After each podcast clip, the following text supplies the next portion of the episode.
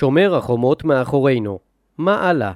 אלוף משנה במילואים דוקטור בן דוד, מתוך בין הכתבים, גיליון 34, בעקבות שומר החומות. חלפו מספר חודשים מאז תום מבצע שומר החומות, ונראה כי הנהגת חמאס קיבלה החלטה לשמר את מלחמת ההתשה כנגד ישראל. כבעבר, היא זו היוזמת את ההתגרויות האלימות, שולטת בעיתוין וקובעת את גובה הלהבות. צה"ל יגיב כדרכו, בהפצצת בורות שיגור לא מאוישים, מתקני אימונים נטושים, ויאיים שיסלים את התגובות, היה והמצב יוסיף להידרדר. אבל אין צורך בדמיון מודרך על מנת לשער כיצד יתגלגלו הדברים מכאן והלאה, שהרי מה שיקרה אינו אלא פרק נוסף במערכה שהחלה לפני 15 שנים עם פינוי גוש קטיף, סיום שלטון הרשות והקמת חמאסטן על גבול ישראל, שהובילה להתנגשות חזיתית בין אינטרסים לאומיים. אינטרסים אלה סותרים זה את זה מן היסוד, באופן אשר יצר משבר מתמשך שטרם נמצאה דרך ליישבו בשום דרך מקובלת ביחסים הבינלאומיים, בכלל זה ניצחון במלחמה. מבלי להיכנס להתפלפלות מיותרת, נאמר רק שאינטרס זה נעשה לאומי כאשר הוא זוכה לקונצנזוס נרחב בציבור והוא מטפס והופך לחיוני כאשר רוב רובו של הציבור נענה לקריאת ההנהגה הפוליטית ומגלה נכונות להקריב למענו כל אינטרס לאומי אחר, בכלל זה רווחתו ושלומו. השמדת הישות הציונית והקמת תיאוקרטיה אסלאמית בין הים לירדן הינה אינטרס כזה עבור החמאס. האינטרס הלאומי של מדינת ישראל מנוגד מטבע הדברים לזה של החמאס, אבל הוא בעל מנעד פרשני, רחב הרבה יותר, עניין המבטא בין היתר בכך שלצד אי הכרה בלגיטימיות הארגון ולחימה רצופה בו, ישראל מעולם לא הציבה לעצמה את השמדתו, או לחליפין את סיום מלחמת ההתשה המתנהלת באמצעים אחרים כאינטרס חיוני.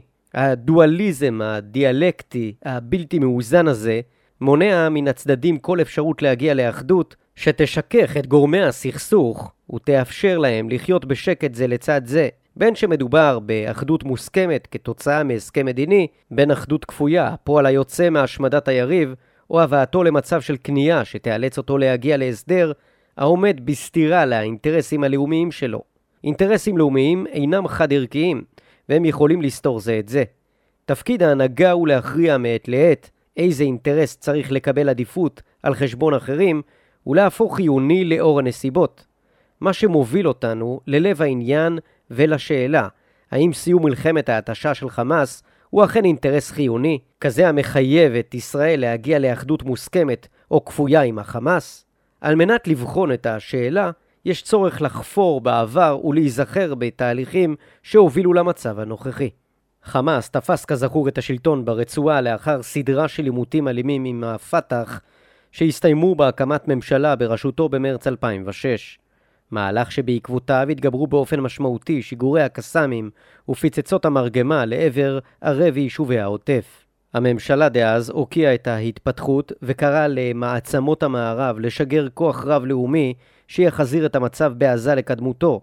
מכאן ואילך, לצד תגובות צבאיות נקודתיות, החלה ישראל מנהלת מערכה בינלאומית שנועדה לבודד את החמאס ולשלול את הלגיטימציה שלו. הקבינט אף הכריז בספטמבר 2007 על חמאסטן כעל ישות עוינת, ויצר בכך הפרדה דה יורה בין שלטון חמאס לשלטון הרשות.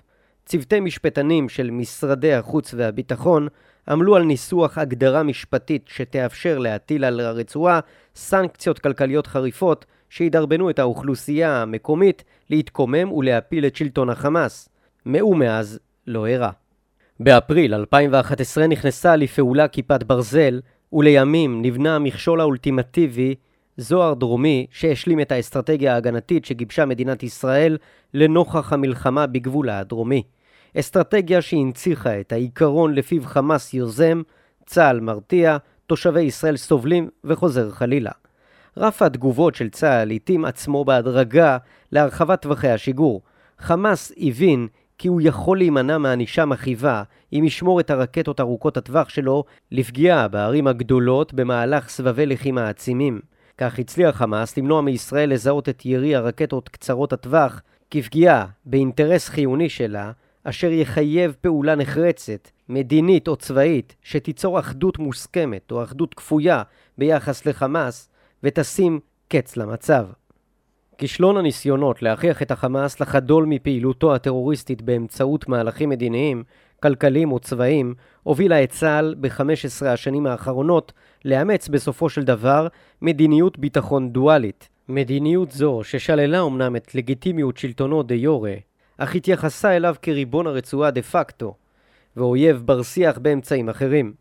כזה שהשארתו בשלטון טומנת בחובה גם יתרונות העולים על אלו שיכולים לצמוח מכיבוש צבאי של הרצועה במלחמה עקובה מדם לצורך הפלתו.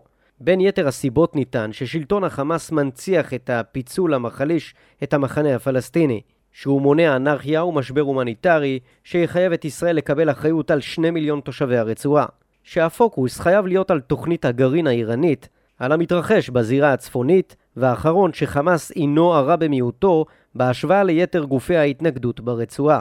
המדיניות הנזכרת יושמה הלכה למעשה במבצע חגורה שחורה בנובמבר 2019. במהלכו חוסל בסיכול ממוקד מפקד מרחב צפון בארגון הג'יהאד האיסלאמי, בא אל-עטה, ונהרגו עוד 25 מלוחמיו תוך הסכמה שבשתיקה מצד החמאס, אחרי שהנהגתו קיבלה הבטחה שישראל לא מתכוונת לפגוע גם בו או לחדש את מדיניות החיסולים שנפסקה חמש שנים קודם. דוברי ממשלת ישראל טרחו להעביר אז כי מפקד הג'יהאד האיסלאמי חוסל לא רק משום שהיה אחראי לרוב השיגורים לעבר ישראל, אלא גם ובעיקר משום שפעילותו איימה לסכל את מאמצי ישראל וחמאס ליישם הבנות שיובילו לרגיעה ביטחונית ארוכת טווח בגזרה. מכאן ואילך רק התחזקה הערכה שישראל לא תוכל בעתיד הנראה לעין למצוא שכן בעייתי פחות מחמאס ברצועה. בנוסף התגבשה מוסכמה לפיה יחיא סינואר יוסיף כנראה לצאת די חובתו בשיגור רקטות ובלוני תבערה לעבר יישובי העוטף מעת לעת ויסכים לספוג בחזרה תגובות מידתיות מצד ישראל אך יימנע מעימות נרחב שיחבל במאמציו לשפר את רמת החיים ברצועה. כך, בהבנה שהתנהלה במעין קריצות, כוננו החמאס וישראל משוואה פרדוקסלית, שאומנם לא נעדרה פה ושם כמה נעלמים, אך התאימה עצמה לאינטרסים החיוניים של שני הצדדים ככפפה ליד. חמאס מצידו שימר את ההתנגדות המוקאומה על אש קטנה והוכיח לעצמו ולתומכיו בעולם כי בעיניו מדובר בתפיסת עולם ולא רק בסיסמה ריקה מתוכן. מנגד, צה"ל נאות הכיל את מרבית גלי הטרור בדמות מדיניות תגובה סלקטיבית. מדיניות זו נועדה למנוע מבעל הבית ברצועה לצאת מכליו ולפגוע באינטרסים החיוניים, וזאת מתוך הערכה שסטייה מכך עלולה להידרדר בקלות למלחמה כוללת, שלא תסתיים בהכרעה חד משמעית ותגרום יותר נזק מתועלת. חלק גדול מן האשמה על המצב המתואר נופל על צה"ל, שלא העמיד לרשות הממשלה את הכלים שיאפשרו לה לנהוג אחרת. תפקידו של צבא במדינה דמוקרטית הוא לשמש מקל חובלים נגד אויביה החיצוניים. ככזה מצופה ממנו לאיים, להכאיב, לגרום סבל ובמידת הצורך להרוג את מי שפוגע בשלומם ורווחתם של אזרחי המדינה. אם צבא משדר שיתקשה מאוד לעשות זאת, או שהמחירים הכרוכים בכך גבוהים מדי, הוא הלכה למעשה כשל במשימתו. כאשר הצבא מציג לדרג המדיני שהנזק שעלול להיגרם למדינה עלול להיות בלתי נסבל אם יידרשו ממנו לנצח, הוא אינו משאיר למדינאים הרבה ברירות, אלא להתפשר על הרבה פחות מניצחון. השאלה המתבקשת היא, מה ישראל צריכה לעשות מכאן ואילך? בנסיבות אלה עומדות בפנינו שלוש אפשרויות. הראשונה, המשך המדיניות הקיימת מתוך תקווה שבסופו של דבר חמאס יותש בעצמו ויפסיק את מלחמת ההתשה שהוא מנהל נגד ישראל. השנייה, הגעה לאחדות מוסכמת עמו, שתכיר בלגיטימיות שלטונו ותעניק לו אפשרות לשלוט על גבולות הים והאוויר שלו בתמורה להפסקת הלוחמה והתפרקותו מנשק כבד. השלישית, יצירת אחדות כפויה שמשמעה כיבוש הרצועה וחיסול כוחו הצבאי, או לחילופין הבאתו למצב שבו הוא ייאלץ לוותר על מלחמת הקודש שהוא מנהל נגד ישראל כדי למנוע אנרכיה בחמאסטן. ננתח כל אחת מן האפשרויות ונציג את יתרונותיהן וחסרונותיהן. המשך המדיניות הקיימת פירושה המשך האיום מצד חמאס על תושבי ישראל, והציע למבצע צבאי נרחב אחת למספר שנים לשם הרתעת החמאס ושלילת חלק מיכולותיו, כל אימת שיחליט לשבור את הכלים. עוד מאותו דבר מהווה מבחינות רבות את הפתרון הנוח ביותר לבעיה, להלכה אך לא למעשה, שכן פירושו למעשה המשך התבוססות בבוץ העזתי. כל מי ששקע פעם בבוץ יודע שמה שהכי מקשה על יציאת הרכב היא העובדה שכל לחיצה על הגז רק מעמיקה את התחפרות הגלגלים. כך עלה בגורל הניסיונות לצאת מן הבוץ העזתי באמצעות בריחה, מה שאירע פעמיים בשנת 1994 ובשנת 2005. גם האסטרטגיה ההגנתית שהתווספה לאסטרטגיית הבריחה בהמשך לא הועילה הרבה. ההתחפרות בבוץ העזתי הלכה והעמיקה ועימן הבעיות הביטחוניות. לא הועילו הפיתויים הכלכליים להשקעה בתשתיות הקורסות, לא הגדרות המשוכללות שנחפרו לגובה ולעומק, לא כיפת ברזל שביצועיה הלכו והשתפרו מסבב לסבב, גם לא הניסיונות ללמד את החמאס לקח באמצעות העמקת הפגיעה הנקודתית בבחירי הזרוע הצבאית ונכסיהם. דבר לא הצליח לדכא את רוח המוקאוומה, ההפך הוא הנכון. ואם אין די בכך, בחינה אובייקטיבית של המצב מעלה כי החמאס לא שילם בראייתו מחירים בלתי סבירים על מלחמת ההתשה שהוא מנהל מול ישראל. מבחינות רבות ההפך הוא הנכון, שכן זולת נזקים צבאיים וחומריים שספג בעצמו, בכלל זה מות קדושים של לוחמיו, שיבוש זמני של הפעילות הכלכלית המצומצמת ופגיעה בחייה ותנאי חייה העלובים ממילא של האוכלוסייה הכנועה ברצועה, לא נחלשה אחיזתו בשטח כהוא זה. ייתכן שאפילו שההפך הוא הנכון, והראיה, נחישותו להוסיף להתכתש עם ישראל האדירה, ולצאת מן העניין פעם אחר פעם עומד על רגליו ומכריז על ניצחון אלוהי. מה שהפך אותו בדעת הקהל הערבית לגיבור ההתנגדות, נערץ אפילו מחיזבאללה, המתהדר בהישגי העבר שלו, אך ירא מנחת זרועו של צה"ל. מדאיגה לא פחות היא המשמעות התיאולוגית הסמויה, הגלומה בהמשך המוקאוומה, עבור מאות מיליוני מוסלמים בעולם, הכמהים לחורבנה של ישראל ומתמוגגים מהכרזות הניצחון של החמאס. אלה מעבירות את המסר לפיו המאבק בישות הציונית המתנהל בדאר אל-חרב רחוק מאוד מסיומו. על אף ולמרות חוזי השלום שנחתמו בינה לבין ממשלות האזור, המצב הקיים יכול להימשך עוד ועוד מבחינת חמאס, אשר לכל הפחות משמר את כוחו הצבאי מסבב לסבב וקוצר בראייתו יותר הצלחות מכישלונות. בהנחה והמשך המצב הקיים רק מחריף את הבעיה, עולה כי נותרו רק שתי אפשרויות שיובילו לשקט ביטחוני ממושך, אחדות מוסכמת או כפויה עם חמאס. נתחיל בראשונה. ציינו קודם כי השמדת הישות הציונית והקמת תיאוקרטיה אסלאמית בין הים לירדן הינו אינטרס חיוני עבור החמאס. הוספנו כי האינטרס הלאומי של מדינת ישראל מנוגד אמנם באופן עקרוני לזה של החמאס, אבל הוא בעל מנעד פרשני רחב הרבה יותר. מן האמור לעיל משתמע שישראל יכולה אם רק תרצה לקבוע כי סיום מלחמת ההתשה המתנהלת בינה לבין חמאס מהווה מכאן ואילך אינטרס חיוני עבורה. לצורך זה, עליה להכיר בכך שהיא מוכנה לוותר על אינטרסים אחרים שנתפסו קודם חיוניים לביטחונה. בראש אינטרסים אלה המאמץ שהעלה עד כה חרס להרתיע את החמאס מלהפעיל טרור באמצעות גביית מחיר בלתי נסבל ממנו במבצעים צבאיים מזדמנים. המצדדים באפשרות זו טוענים כי ישראל מעולם לא בחנה ברצינות את האפשרות לגרום לשינוי בגישת החמאס לישראל, שהיא לא מכירה את מרחב הגמישות שלו בסוגיות הליבה ואת הגורמים המתונים בתוכו, המוכנים לטענתם לבחור בנתיב הפוליטי במקום הצבאי. לשיטתם, אם ישראל תעניק לחמאס את מה שהוא מייחל לו, קרי, הכרה בלגיטימיות שלטונו, ותסיר את המצור שהטילה על הרצועה, היא תצליח להשיג מצידו בתמורה הסכם אי לוחמה. עם זאת, מדובר ככל הנראה בתסריט דמיוני. ישראל ככל הנראה לא תסכים לנהל שום שיח ישיר עם ארגון שהאמנה שלו קוראת להשמדתה ותדרוש את ביטולה ובתוך כך את ההכרה בישראל. תביעה שמנהיגי החמאס כבר הכריזו שאין בכוונתם אפילו לשקול. מה גם שמנהיגי חמאס חוץ לארץ, הפרגמטים כביכול, ובראשם אסמאעיל הנייה וח'אלד משעל, כבר הצהירו בעבר שמבחינתם אין די בהסרת המצור על הרצועה כדי לפתור את בעיות הליבה של הסכסוך, וכתנאי להפסקת מוקאוומה, הם דורשים גם את סיום הכיבוש ביהודה ושומרון ואת חזרת ישראל לגבולות 67 ואת שחרור כל האסירים הכלואים בארץ. אלה תנאים שישראל לא תסכים להם. יתר על כן, נכונות ישראלית להיכנס לתהליך כזה תגרום לישראל נזק בלתי הפיך הרבה לפני שייוודעו תוצאותיו.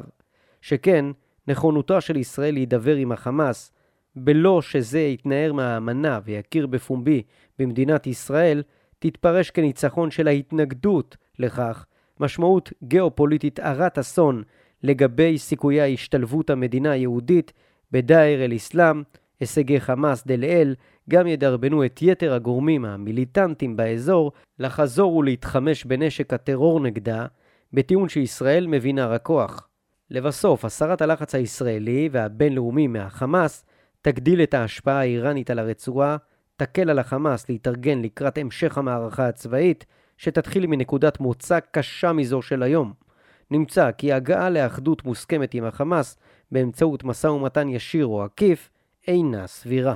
מה שמוביל אותנו לאפשרות השלישית, הבאתו למצב של אחדות כפויה שתיאלץ אותו להגיע להסדר העומד בסתירה לאחד האינטרסים החיוניים שלו, קרי המוקאוומה או הישרדות, עניין המחייב הבהרה בעלת ניחוח היסטורי. הרומאים ערכו הבחנה בין שני אויבים, אוסטיס ואינימיקוס, ובהתאם לכך גם בין שתי דרכים שונות לניהול מלחמה. אוסטיס היה מעין אויב פוליטי שלדעת הסנאט היה יכול וכדאי היה להכניעו ולהטיל עליו מס עובד.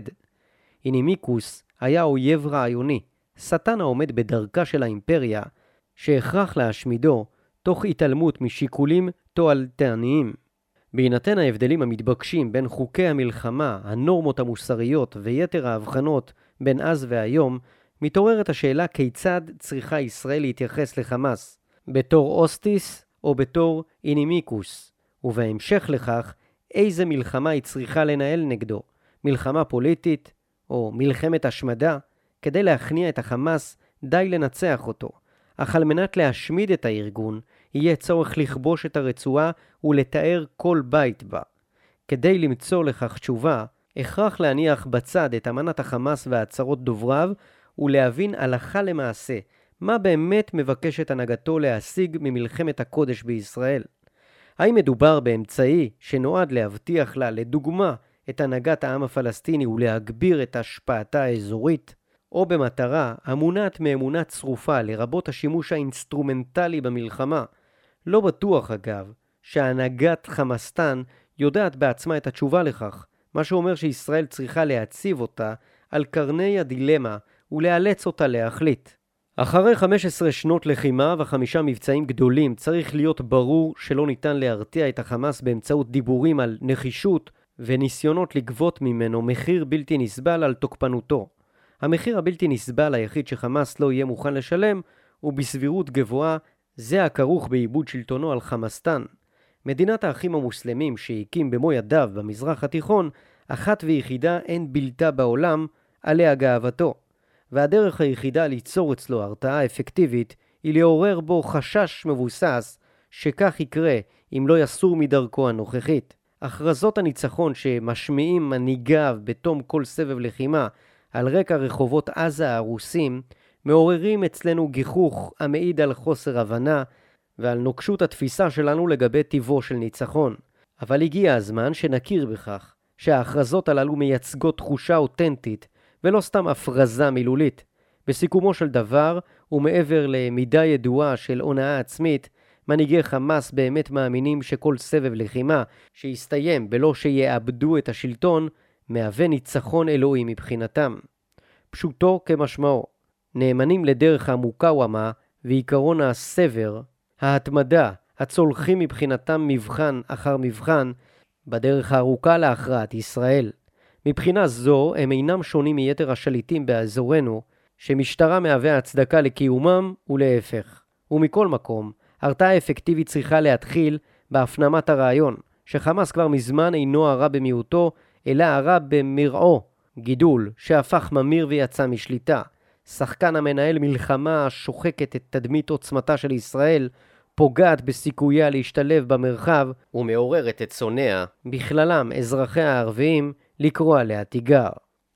כדי להפסיק זאת, הכרח יהיה למפות מחדש את מפת האינטרסים של ישראל, ולהחליט כי הפסקת מלחמת ההתשה של חמאס מהווה אינטרס חיוני, ובהמשך לכך לשנות את אסטרטגיית ההרתעה, שחמאס קורא את מהלכיה מראש, ולאמץ אסטרטגיה של הכרעה שתגדיל את אי הוודאות והחשש שלו מן הבאות.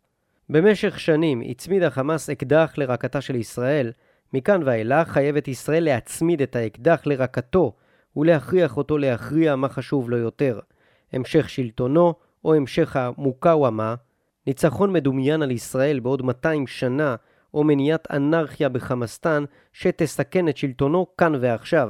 זה לא יהיה פשוט, וזה לא יקרה מחר בבוקר, אלא בתהליך הדרגתי שיחייב התארגנות אדירה.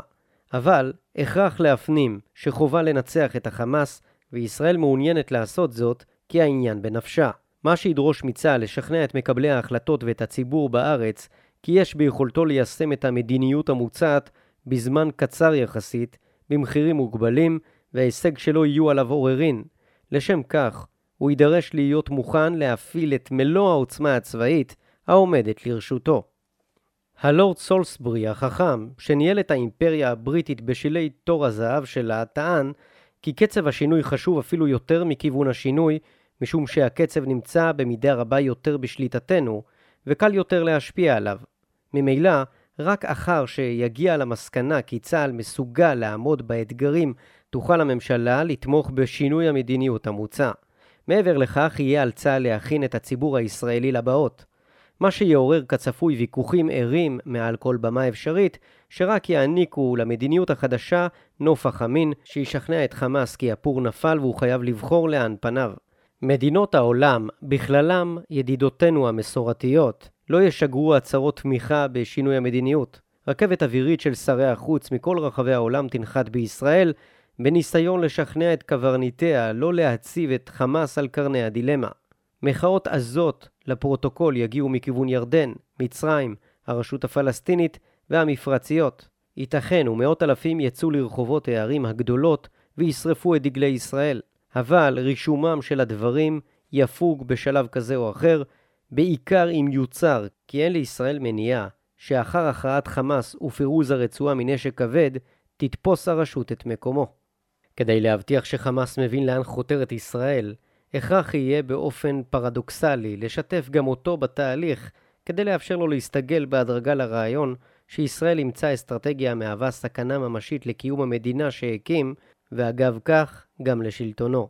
הפסיכולוגיה מלמדת שככל שגדולה החשיפה של אובייקט לאיומים ולסכנות, גובר החשש שלו ממימושם. שיגור איומים פומביים בשפה מתלהמת ממלאים תפקיד חשוב בפוליטיקה בעולם הערבי. ייתכן שאפשר לשאוב מכך השראה ולייצר וריאציה שתעלום את האסטרטגיה המוצעת. אחת הדרכים לעשות זאת היא באמצעות המטרת עשרות אלפי עלונים על הרצועה מדי שבוע שיפרטו את ההצעה לחמאס לבחור בין מלחמת הקודש בישראל למיטוט הישות הפוליטית הקרויה חמאסטן ולצידה את תמונת מאה הבכירים בחמאסטן שיופללו אם לא יקבלו את ההחלטה הנכונה. ביניהם, ובפעם הראשונה, גם שרים, מנכ"לים ופונקציונרים חשובים במנגנון שייכנסו לרשימת המטרות היה והמבצע להכרעת חמאסטן יצא לדרך. מסרים ברוח זו יועברו למשלחות חמאס במצרים ובקטאר. מכאן ואילך יוכל צה"ל להוציא לפועל את אסטרטגיית ההכרעה שלו. צה"ל יוביל מערכה יזומה ושיטתית של ימי קרב שמטרתם לנתק את חמאס והאוכלוסייה התומכת בו מרוח ההתנגדות בידיעה שאם לא יעשו כן, ישקעו באנרכיה. על מנת לייצר את התנאים הנדרשים לכך, יהיה צורך להרחיב את הגדרת המושג התגרות טרוריסטית ולכלול בה, מעבר לשיגור רקטות, פגזי מרגמה והפרחת בלוני תבערה, גם מגוון פעילויות שקודם לכן עברו ללא תגובה, בכלל זה ניסויים ברקטות חדשות, מנהרות חדשות, בורות שיגור בתהליכי בנייה, רחפנים מתאבדים, סירות נפץ בתהליכי פיתוח ודומיהם.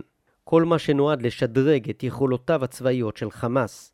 במקביל לכך, יהיה צורך לפגוע במנגנונים וגופי ממשל שחסו עד כה תחת מרחב החסינות האזרחי, המשמשים לגביית וניהול כספים, גיוס והשמדת כוח אדם, שמירת החוק והסדר ברצועה ודומיהם, שבלעדיהם אין לחמאס תקומה.